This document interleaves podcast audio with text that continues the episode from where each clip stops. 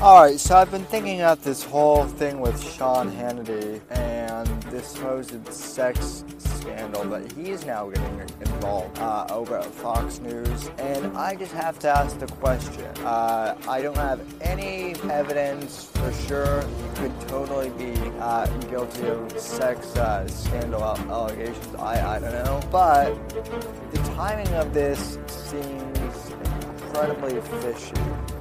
Uh, less than a week after Bill O'Reilly gets canned from Fox for uh, sexual harassment allegations, uh, now Sean Hannity is getting accused of sexual harassment allegations.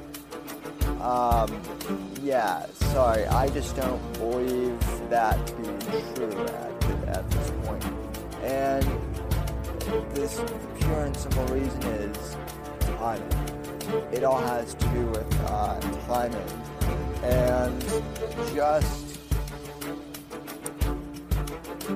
like I said, um, so far, at, so soon after the O'Reilly scandals happen now, uh, Hannity is getting accused of the same thing. I, I just don't it. I will say this: I'm not a big fan of Sean Hannity, even though I'm, I'm a conservative. Uh, he's not my favorite commentator. I do find him to be a bit on the obnoxious side. But as far as his personality goes, uh, he seems like a decent guy.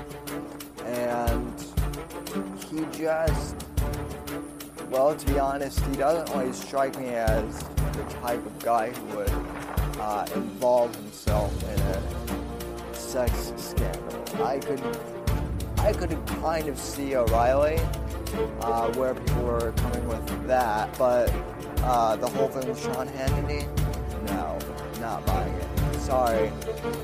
If, if you guys have any proof, then that's one thing. But until we see the proof, uh, like I said, not buying it.